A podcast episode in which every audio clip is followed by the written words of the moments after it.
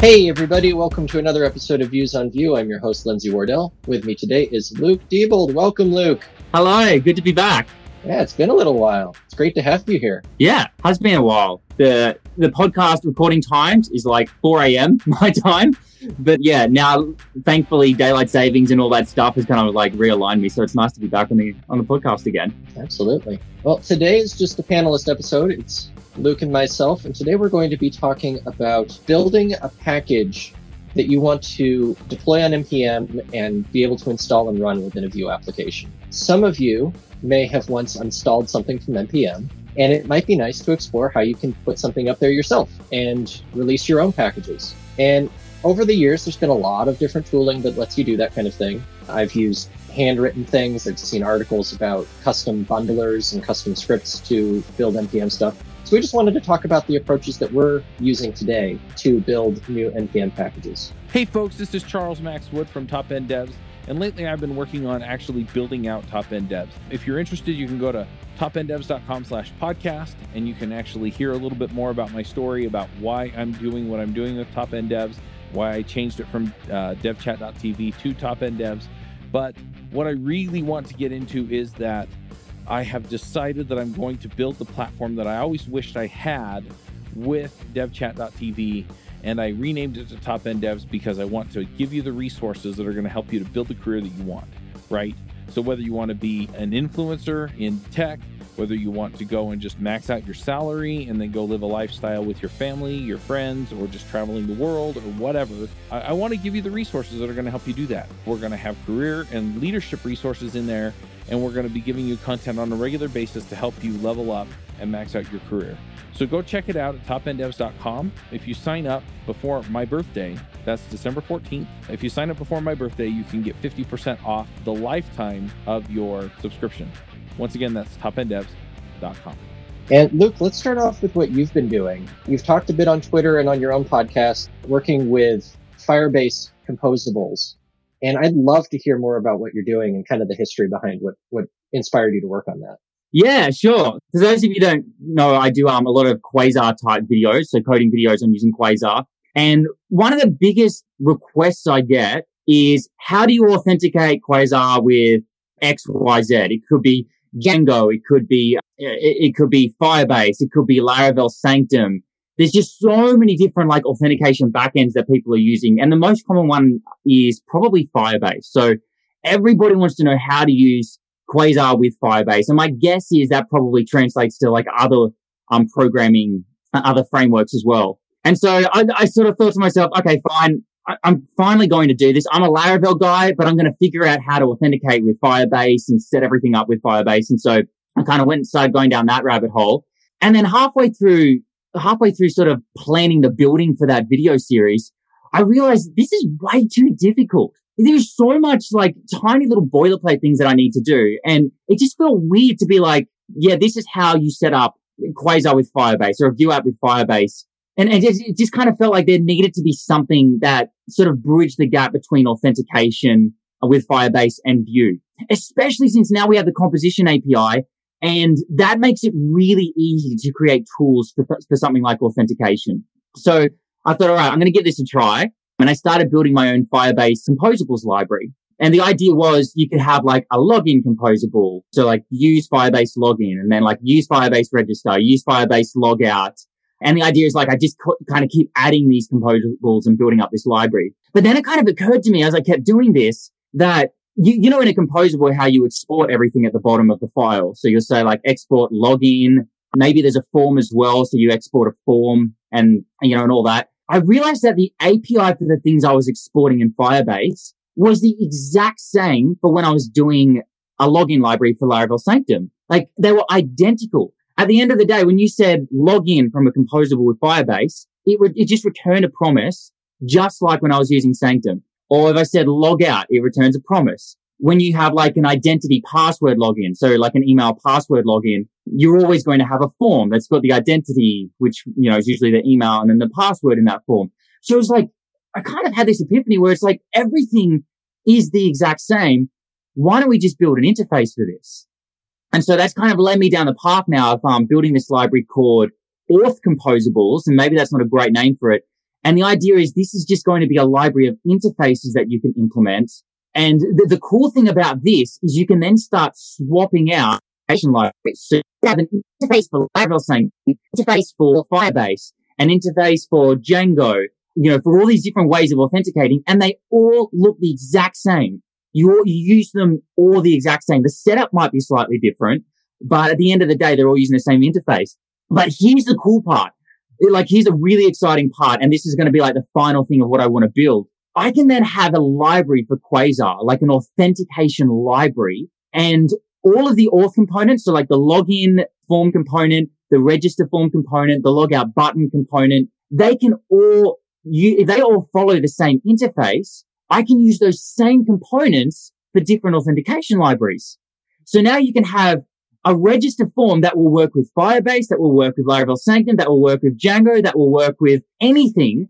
And it means that I can say to people, okay, if you use Quasar's authentication library, all you need to do is implement these interface and you'll be able to use all of these just work and hard stuff for you. So it's annoying things like redirects. So for example, if you go to a login page and you're already authenticated, you should redirect to the dashboard page. Um, and you're not authenticated, then you should go back to the login page. Um, you know, handling all that stuff is often really annoying when you first land on the page. Anyway, I won't go into the details of that, but that's kind of what I've been working on. I like a group of libraries, you know, that sort of start with a, with this authentication interface, which I'm then going to implement with like Supabase, Firebase, Laravel, and a few others, which is then going to become a Quasar app extension that will allow people to very easily create, um, you know, set up authentication with Quasar. So that's what I've been working on. And, and yeah. So cool. And I love that it came from that desire of wanting to teach and wanting to help people know how to do that. Finding, oh, this is actually really hard.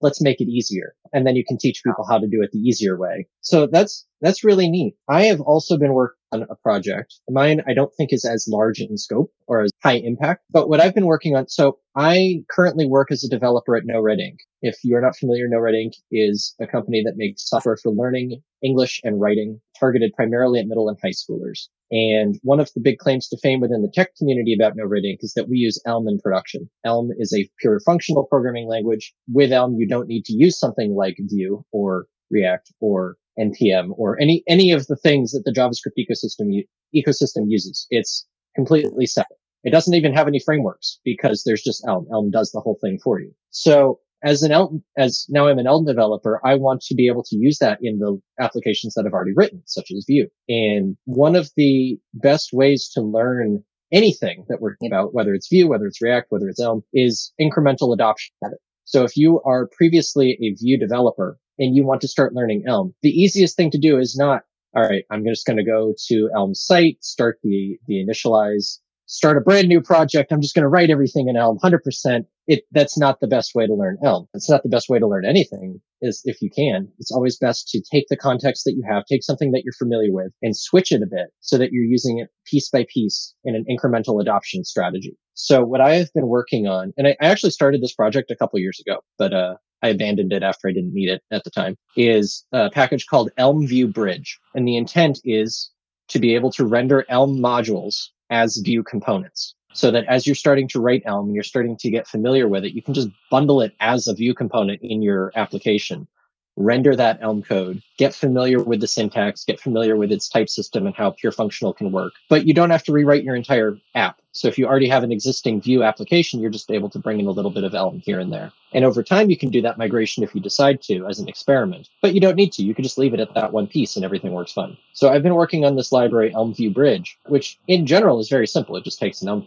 module that you import and then returns you a Vue component but it's just been a lot of fun digging into it and trying to integrate it further and further into the Vue ecosystem. So if you decide you want Elm, but you don't want to think of it as the separate thing, you want to treat it like a regular Vue component, you can do that. And then on top of it, I've been exploring how to write documentation for it. I've written a handful of npm packages in the past, but typically my whole documentation is just the README file that goes up on npm itself. So a lot of what I've been spending time on is building out a VuePress site for this library, putting up examples of how you use this, how the API works, why you would want to use Elm at all, and do some comparisons between Vue and Elm. So the documentation site becomes itself a learning tool for learning Elm and thinking about from a Vue perspective as a as a Vue developer, getting your head around this functional programming language. So that's that's what I've been working on at the same time. And I think it's really interesting, Luke, that we've been doing the same thing where we're, we're both wanting to educate. We're both wanting to help people to, to mm. know more about code and explore, grow as developers. And so we turn to making a package, which I, I think is really interesting. Yeah. Yeah. I guess like it's, it's just so frustrating when you want to teach something and you feel like you're spending time teaching st- convolute, you know, stuff. It's like you lose. Like I want, I want to spark when I first do a video. I want 10 minutes in the video. I'm preferably even sooner, like one to two. I've got something up and running or it's working. It's wonderful to use. Like, I just felt like cool to get that, even with something like Firebase, which is notoriously easy to set up. So yeah, I, I think that's where it comes from. It comes from like when you're teaching something, you get a new perspective. Your perspective changes from let's just get this working, like when you're building a project to let's get this working in a way that is going to be as easy to understand as possible for the person that you're teaching it to. So yeah, I think that is cool. And I'm, I'm hoping that it forces me to create really nice APIs because you're constantly thinking, you know, as you're building it, what would it be like to teach somebody this thing that I'm building? Do you get that too when you're building Elm Vue Bridge? Like that sort of thought process? So the original version of the package that I put up was treating it very much in an Elm centric way. When mm. you initialize an Elm application, you have to give it a DOM node. You have to, or you can pass it in flags as like an initialization object. And you can also, when the application is created, you can subscribe to ports. Ports are the way that Elm communicates back to JavaScript if it needs to. So you can either send data into Elm or subscribe to data from Elm. And I was, I treated this component that I created very much in an Elm centric way. There are flags, there are ports. Ports you can either send or subscribe, but it's, you, you receive this object of ports. And that's fine if you're coming at it from an Elm perspective. But if you're learning it from a Vue perspective, we're very familiar with the component model. We're very familiar with props and events and listening to things and doing bindings. So the API, in order for a Vue developer to understand what's going on, the API needs to be designed with that in mind as well and support both models. So where originally I was just, it was a function, took in an Elm module and spit out a component at the end. Now it's a function that takes in an Elm module and you can pass in like the component name. So if you're looking in the Vue DevTools, you can see the name of the component. If you're looking, if you want to pass in props, mm. you pass in a standard props object like you do to create a view. Since it's Vue 3, I'm also having an emit object so that you can tell it what events are coming out. And then internally, Elmbridge is mapping to the different ports within Elm, assuming that they're there to pass the data back and forth with Vue properly. What about you? Have, have, well, what, are, what are some of the? Uh, I, just, so you don't even need to really understand at this point the concept of ports in Elm, which I actually don't. Like, I'm pretty um ignorant to how Elm works, but you can use it with a lot of that Vue language. Yeah. So in the documentation, I, I need to clean this up a bit more, but in the documentation, it explains as long as you use this name for the port, I think it's like update props or something like that. Whenever Elm tells the props to update, it'll send a message out to Vue, and then Vue will update the local state accordingly as an event. Cool. Like, I have to admit, when I first thought about this concept, my first thought was, how do you do it in a way so that you can br- make, bridge that gap so closely that you're not doing extra work? If you know what I mean? Like, like you're not doing too much, um, clunky stuff on top in order to get Vue and Elm to work together. And it sounds like you've built it in such a way that it almost feels like writing Vue in Elm. Yeah, that was that was kind of the intent to to be able to minimize the differences between the two and have that interface. One of my goals, and I was actually able to prove that this worked, is to be able to use the Elm Vue bridge inside of so that you can build a full mm-hmm. application and you've got Vue for some of the templating and some of the, the global state. But as soon as you get into the, the core of what a specific page is supposed to do, you're just in Elm and you don't even have to think about it and using a CSS library like Tailwind on top of every makes that so seamless. It just it feels really nice to switch between the, all the languages. Yeah, cool. It's exciting. I, have always wanted to programming language, and I even tried it once and found it a really interesting. Like sometimes it was painful, and sometimes it was like, wow, this is so much easier. So yeah, I'm very on with try. It would be nice to do a functional programming language that's sort of geared to the front end. Exactly. And when I started with Elm, that was kind of my experience of, oh, this is weird. I, I don't understand what's going on.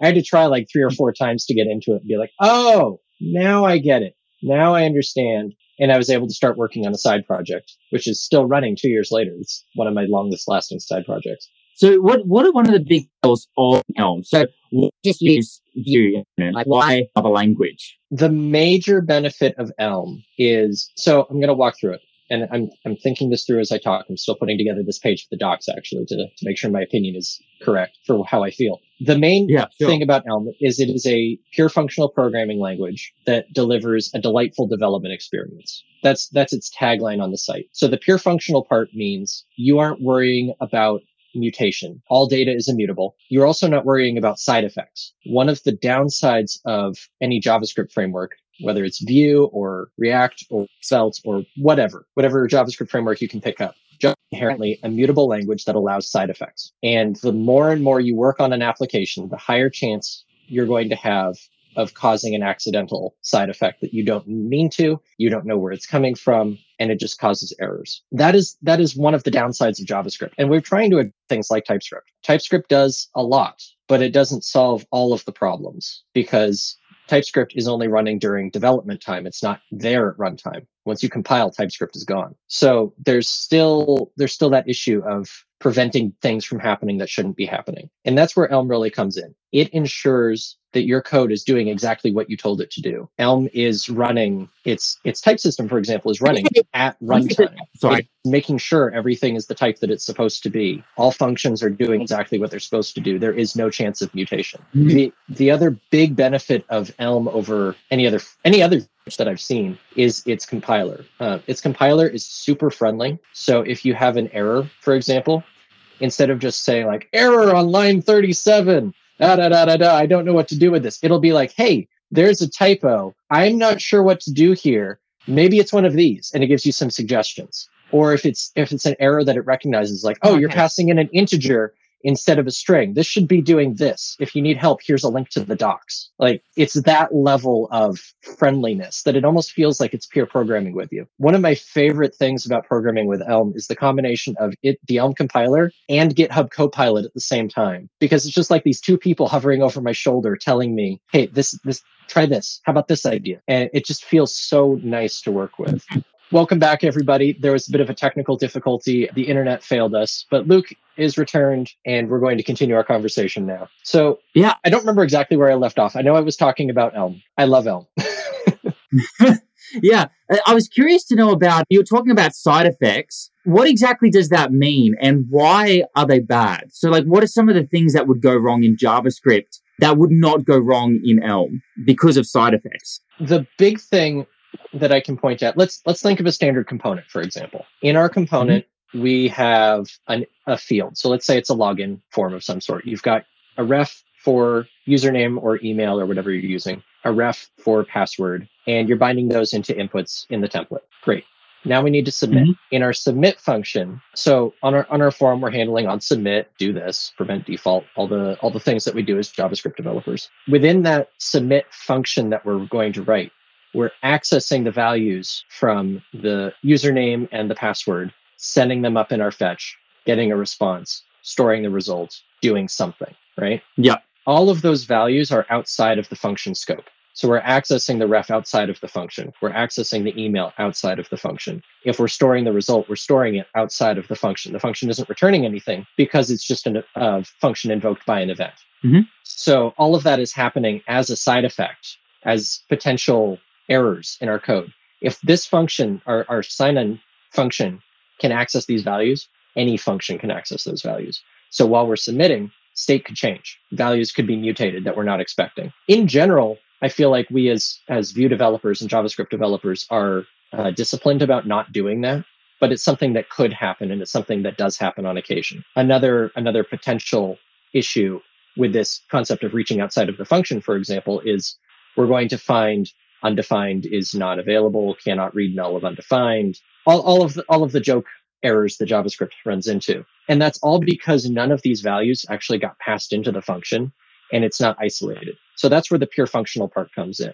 Within Elm, you cannot access any value that was not given as an argument to the function. It's just impossible. So if you want to invoke Right. that login function, for example, you need to pass in all of the values. And actually, the way Elm handles an HTTP request, it's triggered from your update function. So when I when I describe Elm as like update function, think of something like Redux or Vuex, where there is a single object and update is a function that then does a match against like a switch statement. Okay. Yeah.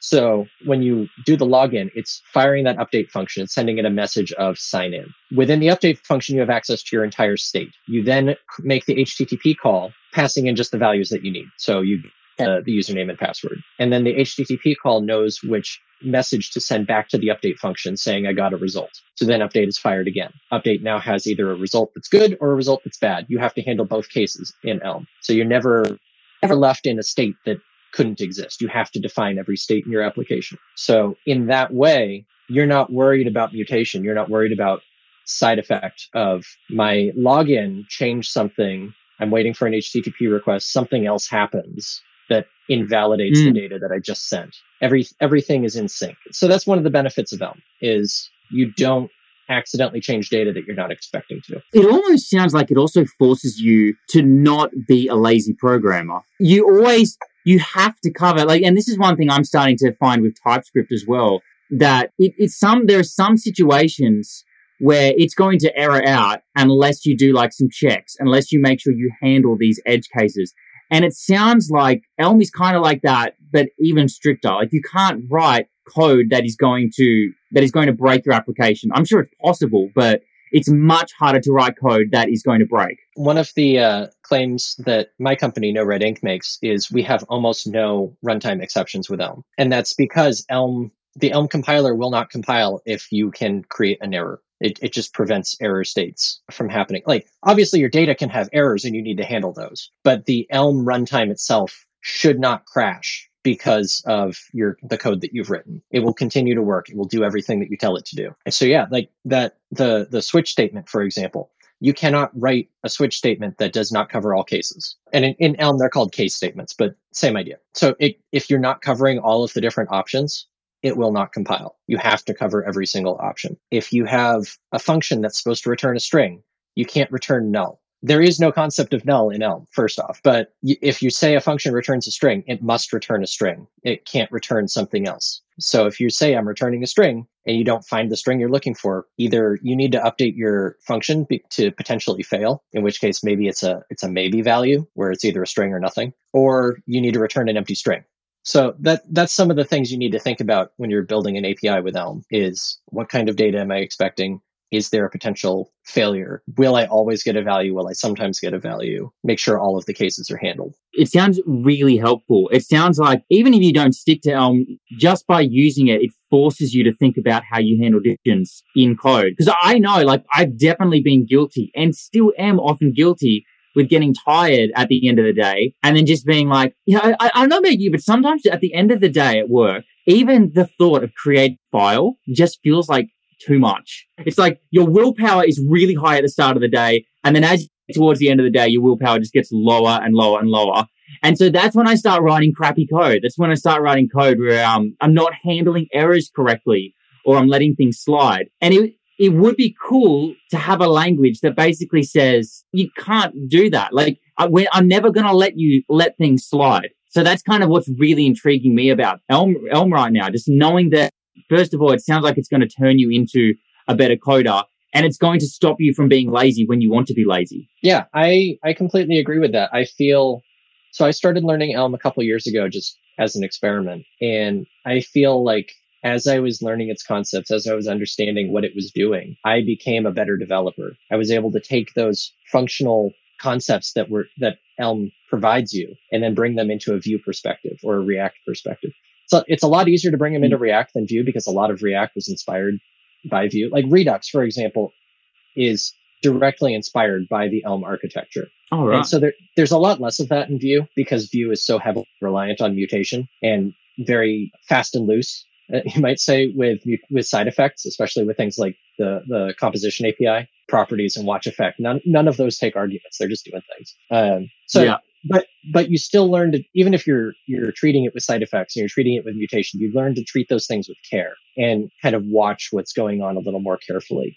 Even if your code isn't going to catch it, you were able to. Yeah, yeah, true. That's the goal of Elm Vue Bridge: is introduce Elm, introduce these concepts into the Vue ecosystem, see if if you want to keep going with Elm, great. There's ways to do that. If you want to stick with Vue but want to apply its concepts, great. That's awesome too. So it, it really is that's why I chose the name that way. It's it's really bridging between those two communities and those two languages and ways of approaching web development and and putting it together into everyone becoming better developers. Yeah, I I remember um talking to you previously about I can't remember what it was, but some somebody telling you that in their company they uh, set they set things up in such a way so that they can try a whole bunch of different technologies, and some some of them might not. So like a very um I, I guess like progressive approach. I can't speak for every company. I know Richard Feldman, for example, who's very prominent in the Elm community and works at No Red Ink, has given a number of talks on No Red Ink doing this incremental adoption. So first they tried out Elm in a very controlled experiment and it worked. Uh, they did the same thing with React before that.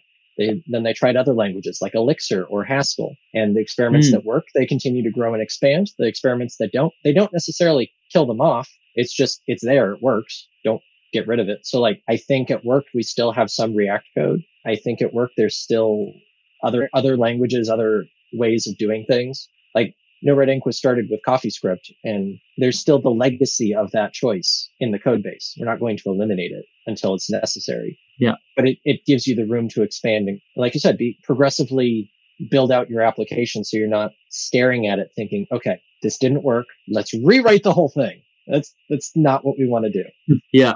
Hi, this is Charles Max Wood from Top End Devs, and lately I've been coaching some people on starting some podcasts and in some cases just taking their career to the next level you know whether you're beginner going to intermediate intermediate going to advanced whether you're trying to get noticed in the community or go freelance. I've been helping these folks figure out how to get in front of people how to build relationships and how to build their careers and max out and, and just go to the next level. So if you're interested in talking to me and having me help you go to the next level go to topenddevs.com slash coaching. I will give you a one hour free session where we can figure out what you're trying to do, where you're trying to go, and figure out what the next steps are. And then from there, we can figure out how to get you to the place you want to go. So once again, that's topenddevs.com slash coaching. And it's funny how like, you know, that's kind of the dream, I think, when you start out as a programmer. You know, you, you have this very like at least this was for me. I like I had this very pure mindset. Like I want all my code to look the same. Um, I'm going all in with this technology kind of thing. But now, as my project scales more and more and more, I'm realizing like we have a mix of options API and composition API at the moment, for example. And sure, it would be nice if everything is in the composition API, but does it really matter? All that other stuff is working. It's working really well. Clients are using it clients are loving it. Do I really need to convert it to the composition API? Like it, it, might be a good goal to sort of reach one day because I, I think a lot of that code would be cleaner and maybe a bit easier to manipulate with, um, you know, a lot of the new concepts we've introduced with the composition API. But like another one is, is state management, especially with Vue. State management isn't like this big library. Like you can have Vuex and Pinia running at the same time. And it's not really such a big deal. Like my brain kind of twists and turns at the thought of that. Oh, am I really going to use two state management libraries? But it's like you can do that and you can keep moving forward. And sure, you might kill Vuex at one point, or maybe you'll wait till, you know, Vuex 5 comes out, or maybe you'll use like some other state management library in the future. But it doesn't mean that you need to go back and kill all of that code straight away. You can keep pushing forward using these new toys and things are still going to, you know, be okay. And that's one of the things I love about Vue. They've done such a phenomenal, phenomenal job keeping that backwards compatibility. So you're talking about how we're building these packages. I know we've just talked a lot about Elm, which I love, but I figure our people listening actually want to hear how we're doing all this. So what technology are you using, Luke, for bundling your auth composables? So I'm using Rollup. And the reason I use Rollup is because I just looked at libraries that I liked. I haven't done a lot of package work in the past, sort of building my own packages. And yeah, so I went to the Vuex ORM page, uh, GitHub page, because I love that package. I think it's beautifully built. And I just like copied. I just looked at everything that he was, you know, um, that Kia King was doing, grabbed bits and pieces and just copied sort of those concepts. So I'm basically using a butchered version of his build process and it turns out that he's actually copied a lot of what the Vuex library was doing. So yeah, I, have been using Rollup, but before we started this podcast, you kind of blew my mind about another alternative to doing package development. If you wanted to share that. But first, I wanted to comment. Can we can we call this approach Franken package? right. Freak- okay. I get it now. It took my brain a while to catch up. Yeah, I Franken packaged it Yeah. big time. Yeah. Okay. So what I what I was telling Luke before the episode is I don't know about you, but I'm a huge fan of Vite as my development environment for building apps. I hmm. recently I, w- I was in the same predicament because I had a so with Elm Vue Bridge I built it two years ago. I put together a custom bundle setup that wasn't great, didn't really provide testing, didn't really provide anything. I just wanted to get it out the door, and I wanted to rebuild it with something more modern. So I, I just did a quick Google search. I don't remember what I looked up, and I landed on on the Vite site there is under their building for production, there's a library mode. So if you're wanting to build a library or package for anything, but in this case, Vue, they provide documentation and instructions on how to do that. And basically all you have to do is in your um, Vite config, you, you configure your build to you be in lib mode. And but for that, you just pass in its entry, uh, which is the folder where your library actually exists in source. You name the the pack what it's going to be. In the, their example, it's mylib, and then you just tell it what for, file format you want it to use uh, for the output files, and it will automatically create ES module and CommonJS files for you. On top of that, you can then provide it additional rollup instructions. So for example, Vite by default doesn't export TypeScript types. It just strips that out. It's a build. You're done. But you can bring in a, a rollup plugin that lets you keep all of the TypeScript types as well. So for my build right now of Elm Vue Bridge, I'm exporting an ES module. I'm exporting a CommonJS. I'm exporting the TypeScript definitions. And it's all just getting bundled into the NPM package that way. And I have absolutely loved this build setup because I'm able to spin up Vite as my development environment just create components. So like I've installed Vue Router, I've installed a number of, of different page features and I can just jump between the pages, making sure that Elm Vue Bridge is working as expected. And then at the end of the day, I just compile and ship out the, uh, the build, the built library files. Yeah, cool. This is what blew my mind. Had no idea that you could build a package with Vite as well. Like, yeah, and, and that it works so well. Nice thing about being able to use Vite as the development environment and as the build step is I could then integrate VuePress super easily. So I'm using the Mm. Vite version of VuePress. I think it's just VuePress 2.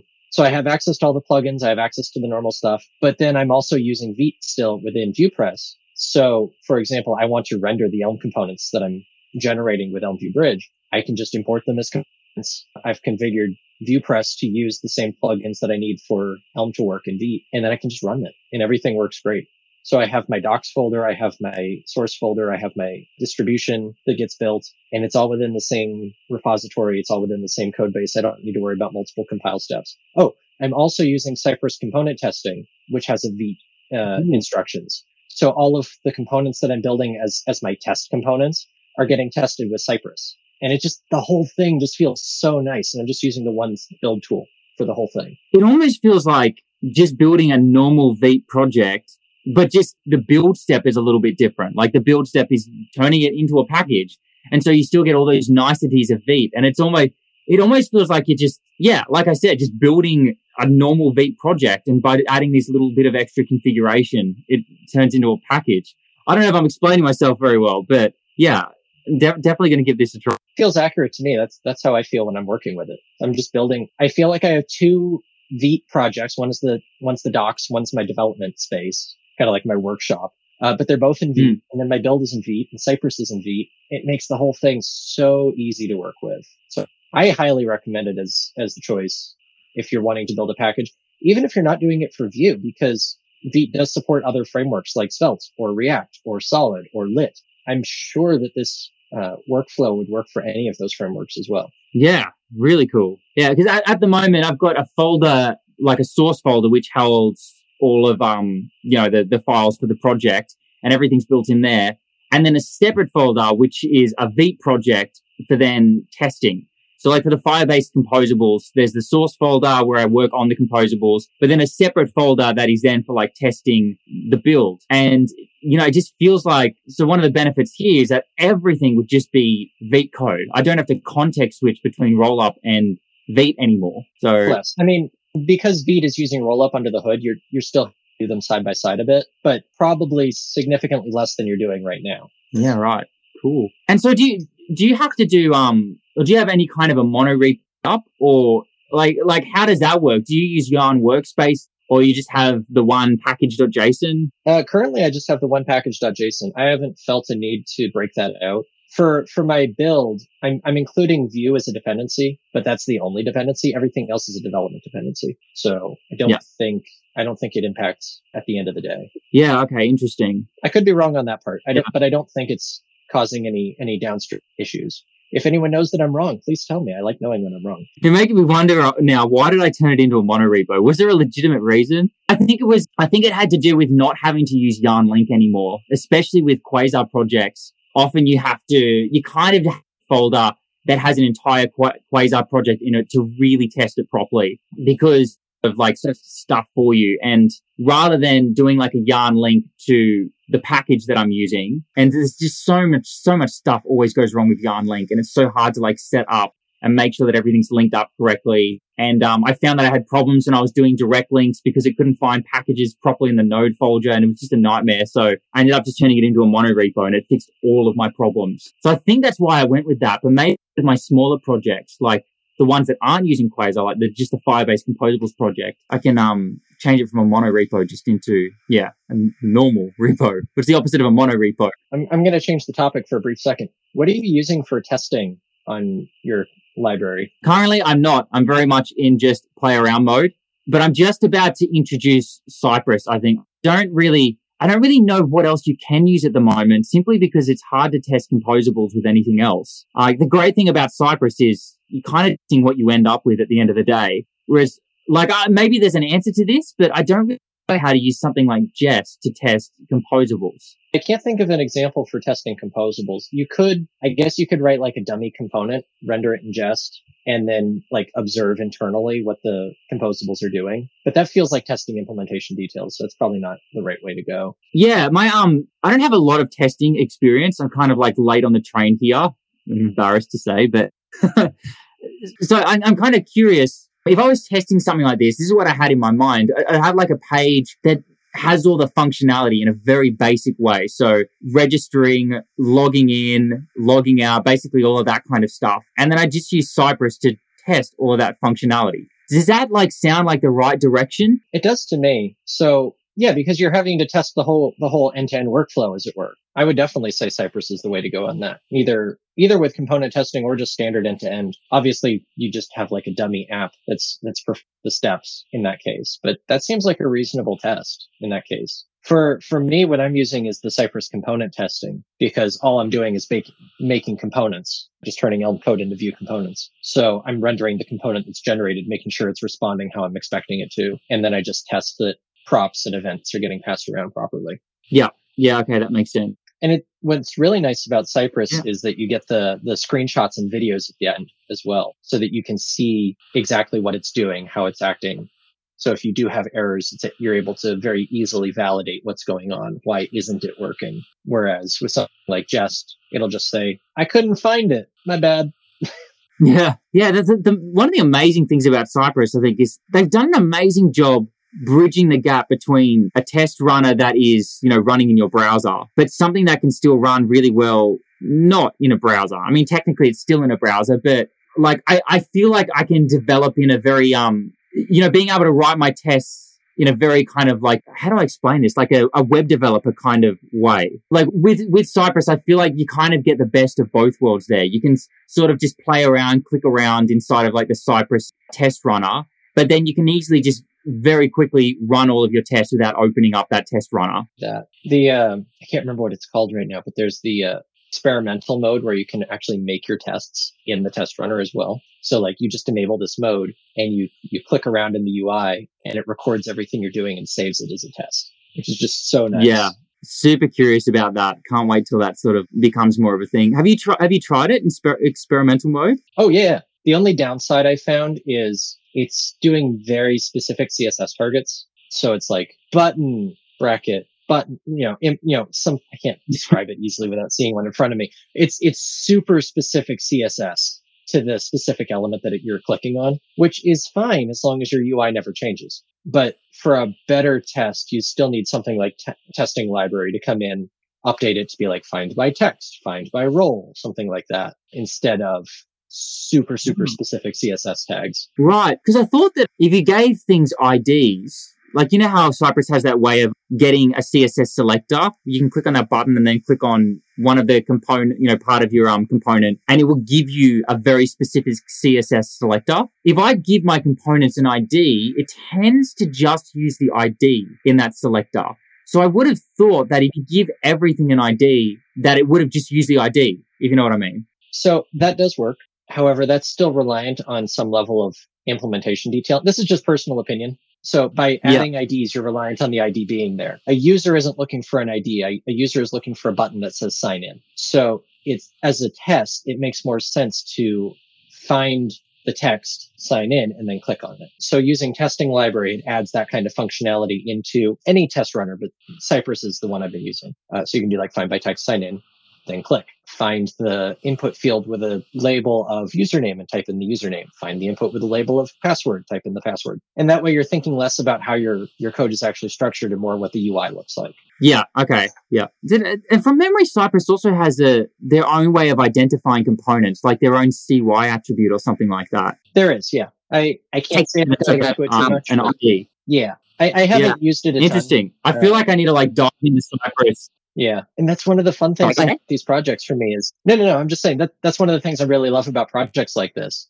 where we're trying to solve problems for ourselves that will then help other people. And we want to make sure that it's as good as possible. So that makes us grow, not just in the thing we're building, but we're able to, to take in the new information, take in this new stuff to make the package as good as solid as it can be. So that's, that's why I really enjoy this. Oh, even over like a side project that's just for me putting out just an npm package that can be helpful to other people can be so useful as a learning tool for yourself yeah oh 100% yeah I, I had no idea about what I had a bit of an idea, but not much of an idea of publishing a package. You know, I've, I've been a developer for like maybe, I don't know, six or seven years now and never really created a package that anybody would use up until this point. And so having the opportunity now to sort of play around with these concepts and sort of figure out, yeah, figure out the details of a build process. It's, yeah, it's, it's been great. And I'd love to be able to share this knowledge as well because I still feel like, and you know, maybe you know of a good course or a good book or something. I still feel like I can't find anything out there that gives a really good idea of how to build a package that uses, you know, TypeScript, Vue, um, Vue Demi as well, like talking about making it compatible with Vue 3 and Vue 2. Like, I just feel like there's a huge sort of, um, a hole in learning resources there. So it'd be really nice to sort of build something around that. Absolutely. I think that would be great. Well, I know what we're doing next. yeah. the next project. Maybe a video series. We should do a, a, joint video series maybe on package development. That would be so cool. We should do it. You heard it here first. Yeah. All right. So at this point, we are going to move. You've enjoyed this discussion about what we're doing, these packages, some of the tools we're using, techniques we're using, and this pre announcement of maybe some collaboration in the future. We'll see. Hey, folks, if you love this podcast and would like to support the show, or if you wish you could listen without the sponsorship messages, then you're in luck. We're setting up new premium podcast feeds where you can get all of the episodes released after Christmas 2020 without the ads. Signing up will help us pay for editing and production, and you can go sign up at devchat.tv slash premium.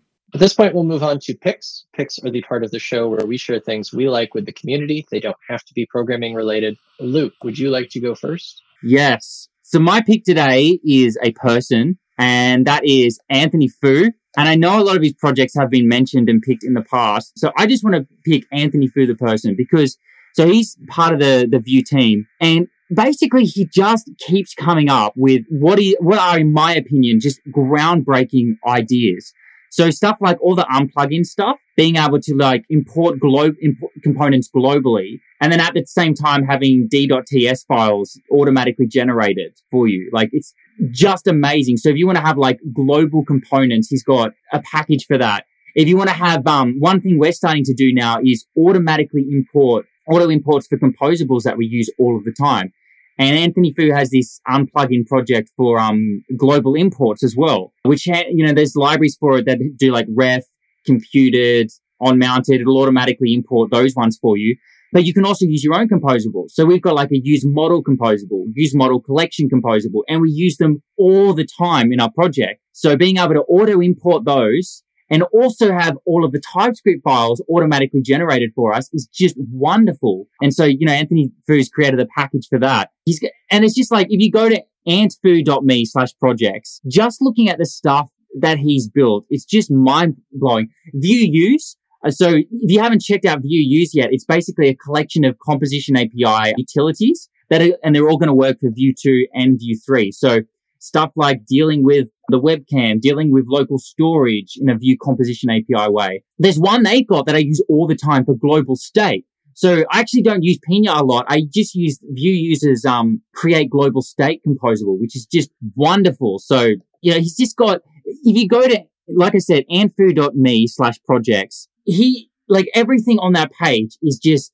wonderful. Vue Demi. So he created Vue Demi, which basically allows you to create composition API libraries that will work for two, Vue 2 and Vue 3. And a lot of you have been hearing about uh, his latest project or one of his latest projects, which is Uno CSS, which has just been completely blowing my mind. I think somebody picked it in a prior episode as well. Vue Global State, which is a, a great alternative to things like Vuex and Pinia. If you want to just um, do really basic composition API stuff for building global state. Vue Global State just makes it really easy to create that global state. And yeah, so basically everything he builds is gold. So if there's anybody to follow on Twitter, it is uh, Anthony Fu.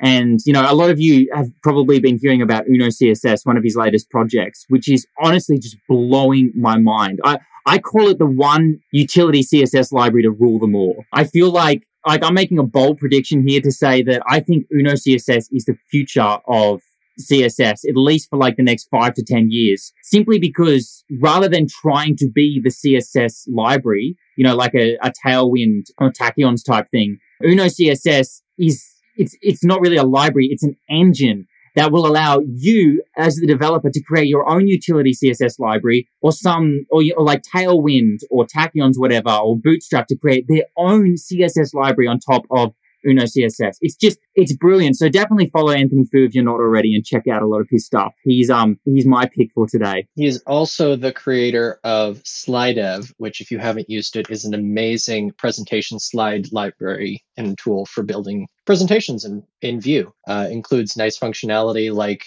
being able to record a video, being able to record audio, having an admin or not admin, a presenter side as well as the the pre the view side, so you can see like text and stuff. And it's just phenomenal. I've used it for last few presentations I've done. Highly recommended as well. Okay, so I have two picks today. One is a talk by Richard Feldman. Since we've been talking about Elm, I figure I'll just keep plugging Elm for a bit. One is a talk by Richard Feldman, and it is titled From Rails to Elm and Haskell, or some variation on that, which explains the process that NoRedInk went through, uh, starting as a Rails based application and their adoption of first React, then Elm, and then trying out other tools as well. And just some of the the processes that they use and how they came to do this adoption in, in very small controlled tests. So definitely recommend checking that out if you're interested, not just in Elm, but just like this process that a, an existing company can go through of trying out a new technology and determining whether it works or not. Excellent talk. My second pick today, as longtime listeners of the show are aware, I have been listening to audiobook versions of the Expanse series, uh, which is a sci fi series set in the fairly distant future, but not like insurmountable future. I am currently listening to book number seven, Persepolis Rising. It is excellent. It makes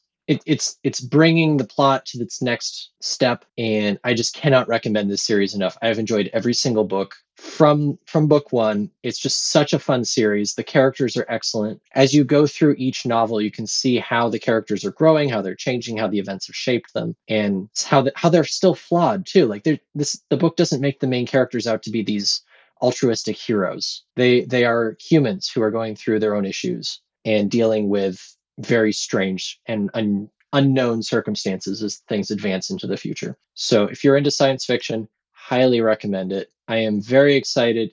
I'm on book seven right now, the final book, which I think is number nine, comes out in a week. I'm not ready for it. I'm going to have to finish book seven and then book eight first. But I'm very excited to get through to the end. It's just been so much fun. So definitely recommend those. With that, we are at the end of our episode today. Hope you all have enjoyed listening. If you'd like to listen to us more, you can find us at viewsonvue.com or on Twitter at viewsonview. You can also find us on devchat.tv. You can find myself on Twitter at Lindsay K. Wardell, and you can find Luke on Twitter at Luke Diebold. Hope you have a good day, and we'll see you again next week. Bandwidth for this segment is provided by CacheFly, the world's fastest CDN. Deliver your content fast with CacheFly. Visit C A C H E F L Y dot com to learn more.